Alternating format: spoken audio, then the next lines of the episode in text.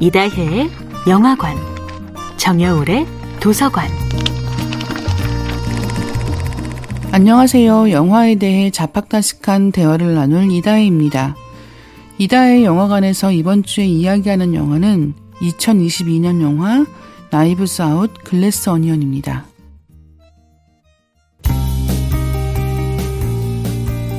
영화 나이브스 아웃 글래스 어니언은 영어를 그대로 옮긴 제목이라서 그 뜻을 쉽게 이해하기가 어려운데요.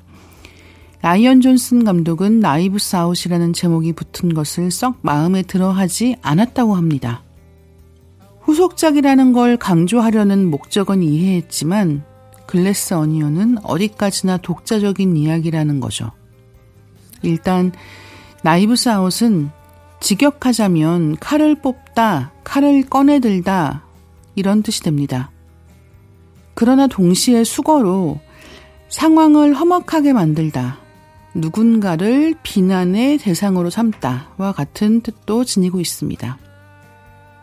1편에서는 칼을 활용한 인테리어가 전면적으로 등장하면서 더 인상적인 제목이 된 셈인데요. 표현 자체는 라디오헤드의 곡 나이브스 아웃에서 따왔다고 합니다.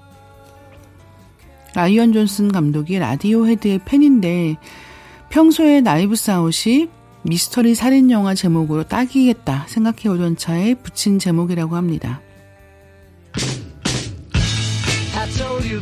나이브스 아웃 글래스 어니언에서는 1편에 등장했던 칼을 잔뜩 이어붙인 소품은 등장하지 않지만 부제의 글래스 어니언은 등장합니다. 일단 영화에는 글래스 어니언이라는 비틀즈의 곡이 엔딩 크레딧과 함께 나오는데요. 제목은 이 노래의 제목에서 따왔다고 알려져 있습니다. 1, 2편 모두 곡 제목을 따온 셈이 됐습니다.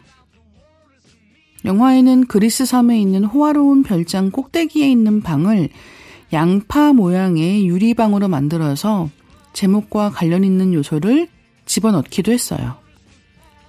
유리 양파라는 뜻의 글래스 어니언은 문자 그대로 살펴보면 여러 겹으로 쌓여있지만 결국 진실은 투명하다라는 뜻이 아닐까 싶기도 한데요. 여러 용의자가 있고 결국 모두 동기를 가지고 있습니다. 탐정 분화블랑은 수수께끼를 한 겹씩 벗겨내 결국은 처음부터 드러나 있었던 문제의 핵심을 짚어가는 셈입니다. 이다혜의 영화관이었습니다.